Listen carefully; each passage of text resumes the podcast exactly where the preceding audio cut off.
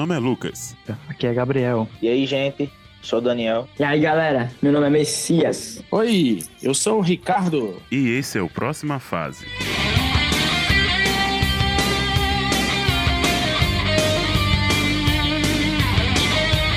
Seja muito bem-vindo ao Próxima Fase. Aqui a gente aprende a Bíblia de uma forma muito diferente. A gente faz analogias com coisas nerds, seja animes, filmes, séries e coisas da cultura pop. Então, aproveita, escuta aí até o final, curte e compartilha com os amigos. Valeu!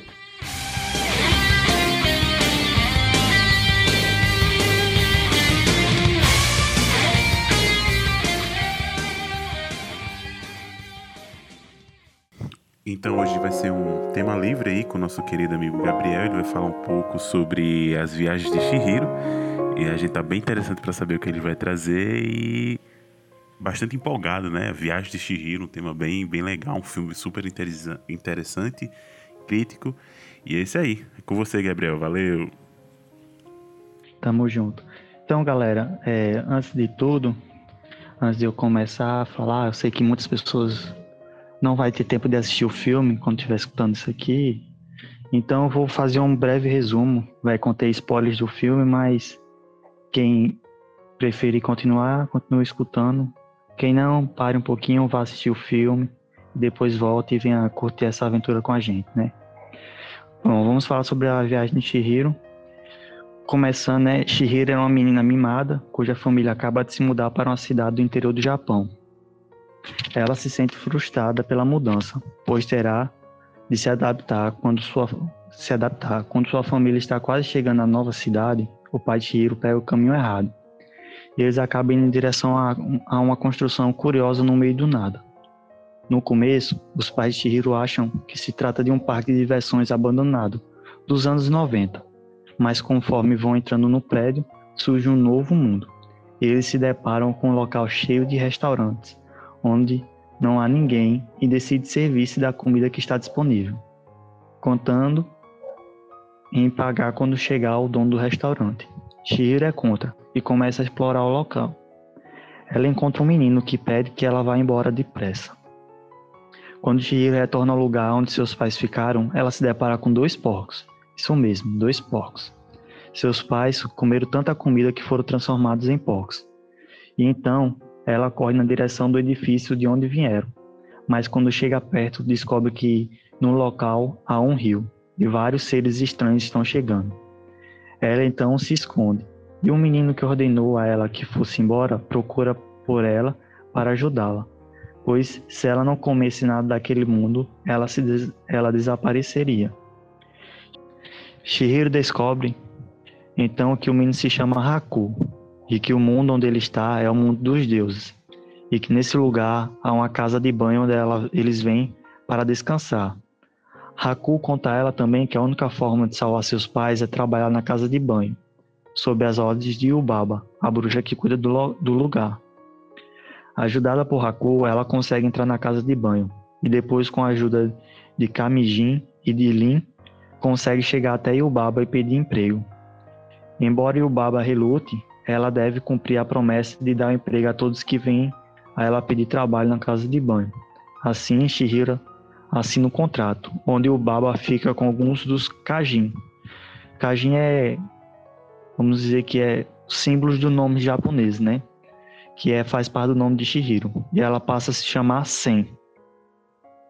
Sen começa, que é Shihiro, começa a trabalhar na casa de banho. No começo, ela se sente deprimida, mas depois começa a ter esperança. Hakuo a leva para ver os pais durante o dia, e ela descobre que eles vieram mesmo porcos, e que terá que fazer algo para salvá-los de, de serem comidos. Haku também lembra a ela seu nome, Shihiro, e avisa ela que não deve esquecer seu nome, pois essa é a magia de dominação de Yubaba. Ela é submetida a diversos afazeres. Em uma das noites, ela e Lin são obrigadas a limpar a banheira que serve para os clientes mais sujos. Lin, no caso, ela é, se torna responsável por, por Shihiro nessa casa de banho e tem que ensinar tudo o que ela deve fazer lá. Elas são obrigadas a atender o deus da sujeira, de qual todos fogem por causa do seu cheiro. Shihiro supera todos os seus medos e, e descobre que o deus da sujeira é, na verdade, o deus das águas, sujo devido a toda a poluição do mundo moderno. O deus das águas dá a ela um presente, um bom de ervas, que ela acredita que pode ajudar seus pais, mas ela descobre também que Haku é um dragão está sob o domínio de Yubaba, e roubou o selo de outra bruxa, de outra bruxa a pedido dela, e está amaldiçoado pelo selo, então tem de salvá-lo. E Zenib, que é a outra bruxa, que é a irmã de Yubaba, que era a dona do selo, aparece em um holograma e transforma o filho de Ubaba em um ratinho e o pássaro de Ubaba em uma mosca. Três seres são transformados no bebê de Ubaba e quando Haku percebe Zenib, ele desmancha seu holograma e cai no, no fosso junto com Shihiro. Eles vão parar, parar na sala de, de máquinas de Kamijin, que era o. como se ele fosse o, o responsável pela, pela toda a mecânica da casa do banho, né? E Shihiro dá um pedaço de bolo de elas que o deus da água deu a ela para Haku. Haku consegue se libertar do selo e Shihiro resolve devolvê-la a Zeniba. Enquanto isso, Haku fica sob os cuidados de Kamajin, desacordado. Antes de ir, ela descobre um dos seres que ela ajudou a entrar na casa de banho. É na verdade um, um sem rosto que devorou vários trabalhadores e que só quer a atenção dela. Ele se transforma em um monstro e Shihiro faz com que ele coma o outro pedaço que sobrou das ervas. E ele devolve os trabalhadores que devorou. Ela o leva para fora da casa de banho, onde encontra Lin. O sem rosto pula no mar enquanto Shihiro vai até a estação do trem com a passagem que Kamaji deu a ela para ir até a casa de Zeniba. O sem rosto a segue até a estação e faz uma promessa a ela que irá se comportar. E vai junto com ela até a casa da tal bruxa. Chegando lá, ela devolve o selo e que conta ela que o bicho que guardava o selo e que Shihiro retirou estava na verdade dentro de Haku e que o Baba havia colocado lá para dominar o aprendiz. Haku na verdade é um dragão e a sua ganância em aprender magia o levou a ser dominado por Yubaba. Neste momento, Haku chega para buscá-la, recuperado em sua forma de dragão. Ele pede perdão à bruxa, revelando estar livre do feitiço de Yubaba, que havia colocado nele. Juntos, Shihiro e Haku, eles voam pelos céus. Shihiro lembra-se que quando era criança, ela havia caído num rio e que Haku havia salvado. E se lembra do nome do rio, e quando isso acontece, Haku se lembra do seu verdadeiro nome. Haku revela a ela que disse a Yubaba que iria buscá-la e trazer seu bebê de volta, se caso os pais de fossem libertados.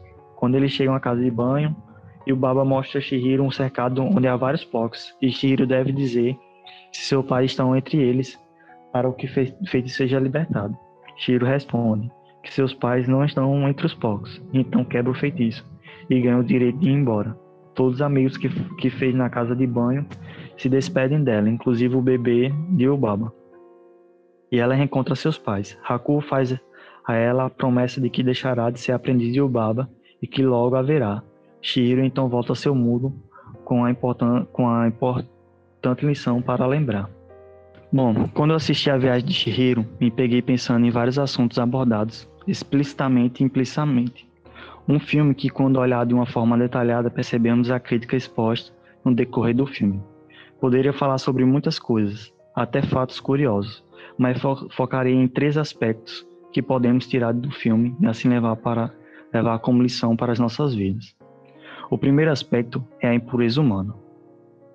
Lá em Marcos 7, do 20 ao 22, fala: E continuou: O que sai do homem é que o torna impuro, pois do interior do coração dos homens vêm os maus pensamentos, as imoralidades sexuais, os roubos, os homicídios, os adultérios, as cobiças, as maldades, o engano, a devassidão, a inveja, a calúnia, a arrogância e a insensatez. Do início até o fim, final do filme, percebemos como esse assunto é bastante visível, principalmente através da ganância, cobiça e avareza. O filme já começa mostrando uma cena, em uma cena os pais de Shihiro, após comer a comida sem permissão dos donos, eles são transformados em porcos. O roteirista deixa explicitamente ao usar a imagem dos porcos, associando a sujeira, ignorância, gula, luxúria e egoísmo, que são características de uma sociedade corrompida. Quando trazemos para a nossa realidade, lembramos como é a natureza humana, como Marx fala, o que sai do homem, dos homens é impuro, pois o homem tem sempre a tendência ao mal, mas como filho de Deus, buscamos mudar isso através de nossas ações. Assim como a própria casa de banho, que é dirigida por uma bruxa chamada Yubaba, a qual é extremamente gananciosa, e isso remete aos seus funcionários, que também são bastante gananciosos. Então, tudo na casa do banho gira em torno do dinheiro. Independente de qualquer situação, o dinheiro é o mais importante, mesmo que o dinheiro seja, seja sujo, como é retratado na cena em que um espírito imundo vai na casa de banho. Isso remete ao nosso mundo consumista, o que é bem claro. O mundo está cheio de pessoas que vivem de ganância, crescendo através da destruição de pessoas e da corrupção. Continuando nesse aspecto, ainda falando sobre dois personagens. O primeiro dele é o sem rosto, um espírito que é apresentado na trama como algo inofensivo, sem direção, sem identidade. Ele busca constante atenção de Shihiro. E nesses encontros com a protagonista, ela acaba permitindo que ele entre na casa de banho. Após isso, sem rosto acaba sendo aos poucos corrompido, se tornando agressivo, possessivo e materialista. E com isso, um ser totalmente inofensivo passou a ser totalmente perigoso. Lá na frente, a própria Shihiro, ao ajudar ele, diz que a casa de banho teria o corrompido. Quando eu analiso esse personagem, eu comparo o homem, que após ser influenciado pelo mundo, não possui nenhuma identidade, nem direção, e assim sendo corrompido. E é alarmante como as pessoas mudam ao sofrer essa influência. Pessoas capazes de tudo para alcançar seus objetivos fúteis, que não glorificam nada além do seu ego. O segundo personagem é um menino chamado Haku, ele é um espírito do rio, que possui a capacidade de se transformar em dragão. Haku, apesar de ser extremamente forte, a sua busca pelo poder faz com que ele, ele acabe sendo enganado por Yubaba. Por outras palavras, se tornando um escravo. Sim, ele se tornou escravo daquilo que almejava, com isso perdendo toda a sua memória. Ele ajudou Shihiro durante o filme e os dois criaram um grande laço. Mas quando vamos analisar Haku, percebemos como o ser humano tem tem se tornado escravo daquilo que sempre, que sempre desejam. O pecado tem sido dono de muitos e poucos têm conseguido se libertar dessas correntes. Deixamos que as coisas do mundo nos governem, fazendo com que percamos nossa identidade, que deveria ser construída em Cristo. E quando falamos sobre identidade, falaremos sobre o segundo aspecto, a perda da identidade. Shihiro, para poder salvar seus pais, começa a trabalhar na casa de banho, Haku então dá todos os detalhes ajudando nessa missão. E nesse processo, Shihiro tem um diálogo com Yubaba, que é a dona da casa de banho. Após Shihiro insistir bastante, Yubaba acaba cedendo e aceitando ela, mas para isso, Shihiro deveria assinar um contrato. E como de costume em todos os contratos, era, era alterar o nome. Assim aconteceu com Shihiro, que passa a se chamar de Sen. Shihiro por algumas vezes quase esqueceu do seu nome, mas por alguma razão Haku lembrava. Então ela não esquecia, porém Haku não se lembrava do dele. O nome de uma pessoa é considerado a sua identidade. Quando, posso até dar um exemplo disso, quando eu estou jogando virtualmente com os meus amigos, que eu tenho um convívio próximo com eles fisicamente, eles sempre me chamam por Gabriel, e não pelo nome do personagem que eu uso, pois para eles eu sou Gabriel, e essa é a minha identidade. Mas o que aconteceria, aconteceria se hoje eu mudasse meu nome? Seria bastante complicado, não é verdade? E olhando nesse, desse modo, percebemos como é importante sabermos qual é a nossa identidade. É um dos primeiros estudos que fizemos, que inclusive foi bem antes de começarmos a gravar os podcasts, foi falar sobre a identidade construída em Cristo. E como cristão, minha identidade deve ser baseada em Cristo, assim como diz lá em 1 Pedro, lá em 1 Pedro 2,9. Vocês, porém, são geração eleita, sacerdócio real, nação santa, povo escolhido de Deus, para anunciar as grandezas daquele que os chamou das trevas para sua maravilhosa luz. Somos o povo de Deus e em uma busca constante em ter a nossa identidade baseada em Jesus. Nos tornando semelhante a ele, pois essa jornada, essa vontade, pois essa é a vontade de Deus, que o seu povo seja semelhante ao seu filho Jesus Cristo. Devemos ser a representação de Jesus aqui na terra. E no momento que deixamos o mundo nos corromper, assim perdemos nossa identidade e deixamos de ser a representação de Deus. Pois assim como está escrito em Colossenses 3, 11 e 12, nessa nova vida já não há diferença entre grego e judeu, circunciso e incircunciso, bárbaro e cito, escravo e livre, mas Cristo é tudo e está em todos. Portanto, como povo escolhido de Deus, santo e amado, revistam-se de profunda compaixão, bondade, humildade, mansidão e paciência. O versículo é claro: Cristo é tudo e está entre todos, está em todos. Como Cristo, como cristão que busca ser semelhante a Jesus, através do meu, do meu testemunho, devo mostrar a identidade construída através das minhas atitudes, que é justamente refletindo sobre a questão da ser ter a compaixão, bondade, humildade, mansidão e paciência. Assim chegamos no último aspecto, o amadurecimento. Durante toda a jornada, Shihiro demonstra um amadurecimento de uma criança mimada, uma menina forte e convicta do que quer. Ela por nenhum momento busca ganância e por muitas vezes ela rejeita riquezas, sem reclamar por nenhum momento dos trabalhos que foram impostos. Ela se manteve firme em seu objetivo. E mesmo em um ambiente como a casa de banho, ela manteve sua identidade, sempre lembrando que se chamava Shihiro.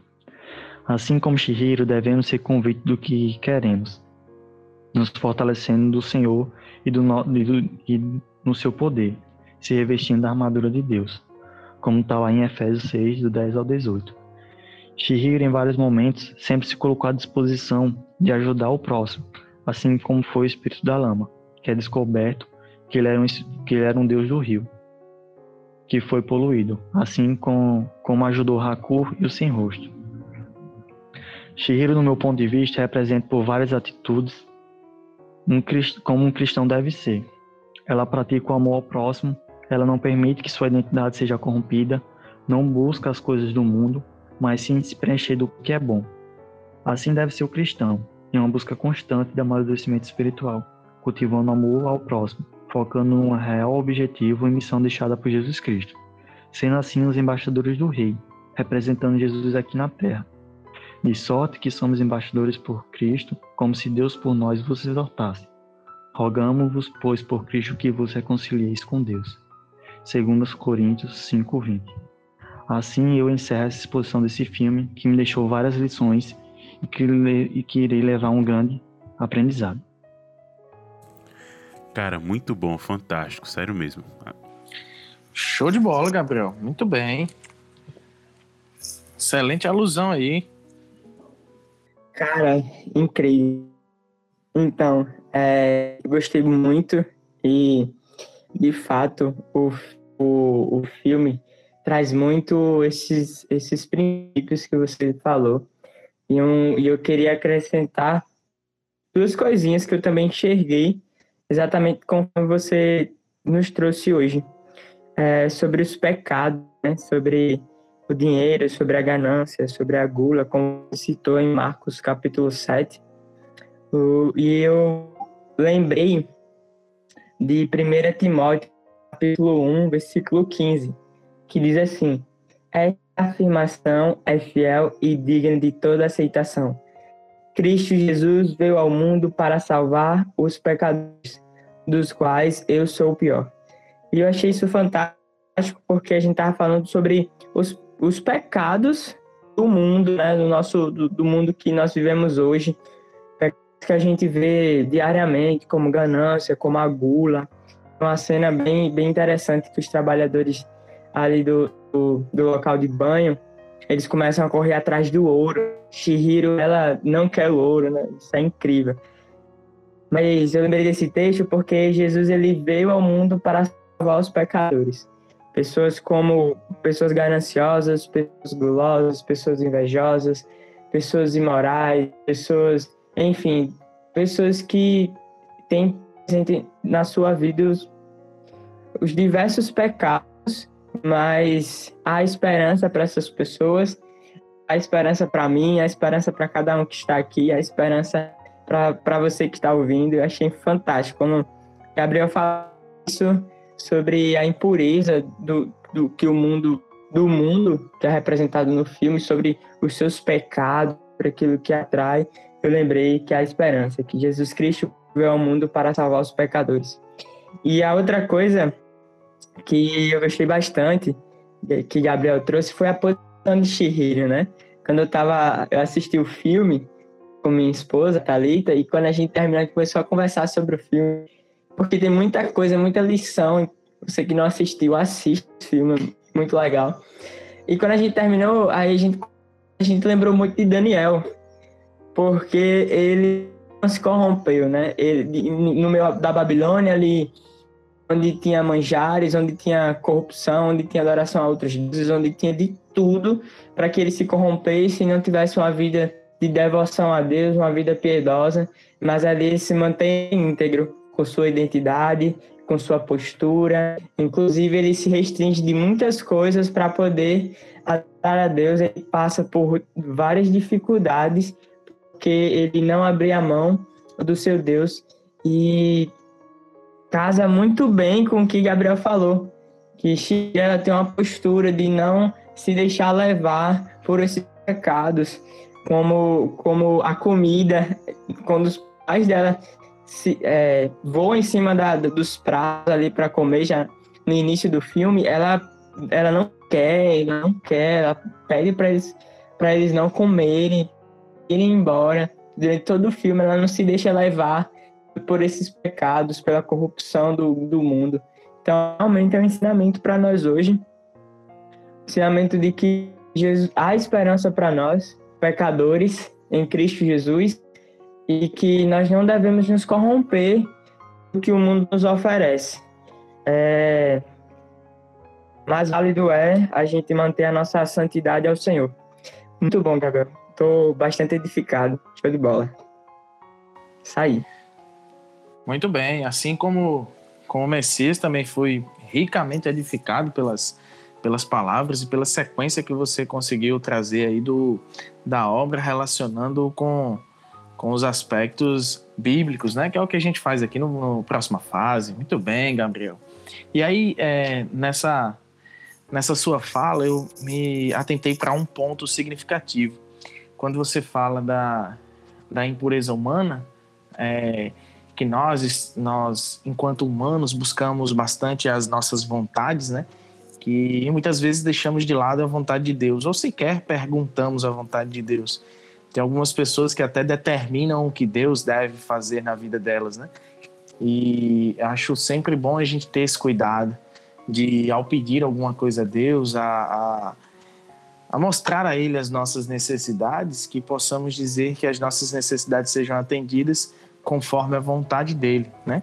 E aí me veio à mente Romanos 12, versículo 2, que aí diz assim: Não se amoldem ao padrão desse mundo, mas transformem-se pela renovação da sua mente, para que sejam capazes de experimentar e comprovar a boa, agradável e perfeita vontade de Deus.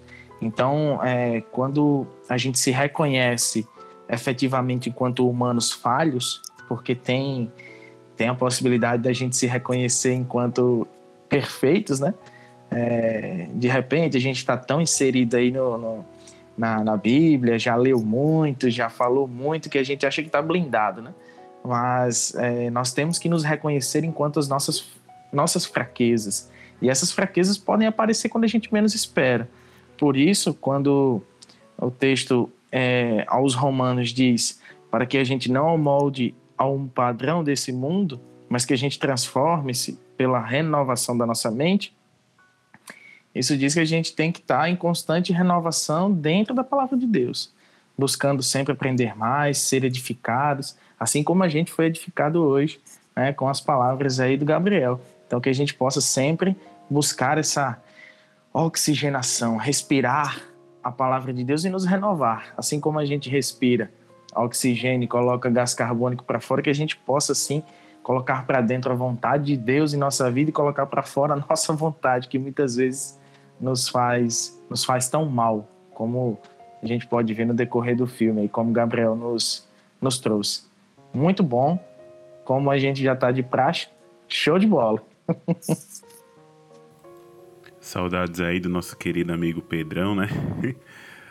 que deixou essa marca aí, muito bom, show de bola.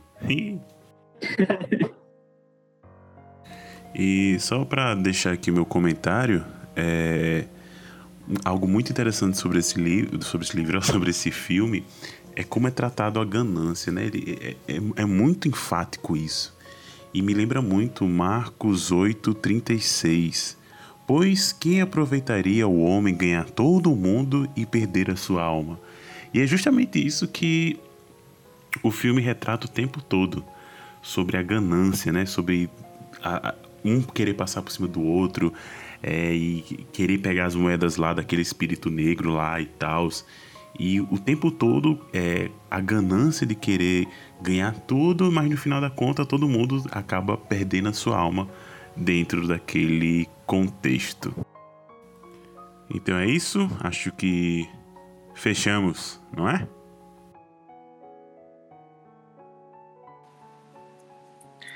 Fechamos, vai ter uma palavra final de Gabriel aí. Gabriel, cadê você?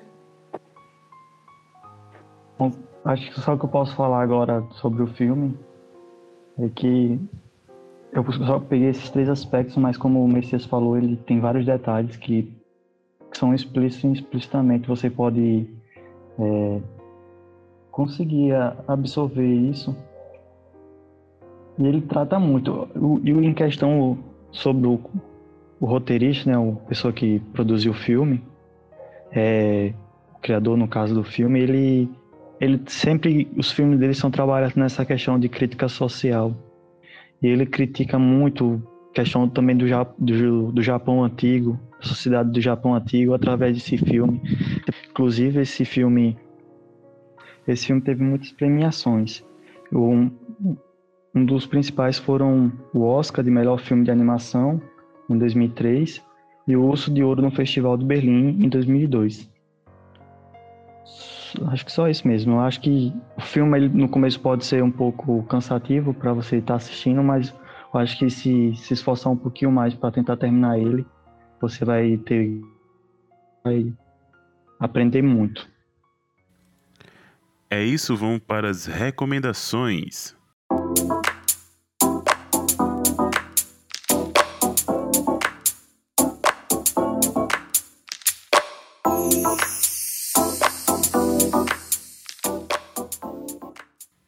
E aí, Messias, o que é que você traz pra gente aí de recomendação? Então, hoje minha recomendação vai ser um álbum que fala, o título do álbum ele fala muito sobre o que a gente conversou hoje. O, o álbum é Santidade ao Senhor, de Rodolfo Abrantes. São dez canções aí, a gente poder louvar a Deus e aprender muitas coisas, tirar alguns princípios, ensinamentos que enriquecem a nossa vida. Gostei bastante, porque hoje o ensinamento é a minha mente esse álbum. Santidade ao Senhor, de Rodolfo Abrantes. Excelente recomendação. E a recomendação que eu trago hoje é Age of Party Definitive Edition, né? Age of Party 3 chegou recentemente ao Game Pass. Excelente jogo de estratégia aí para você quebrar a cabeça e um pouquinho de história também. É, e é bem interessante esse jogo. Ele é antigo, porém está sendo relançado agora. Relançado? É. E muito bom, recomendo. E eu acho que encerramos. Podem dar tchau, meninos. Valeu, galera. Até a próxima. Valeu, galera. Até a próxima. Show de bola o encontro de hoje e até a próxima. Faça a última recomendação que você aí recomende o podcast Próxima Fase. Até logo! É isso aí e valeu!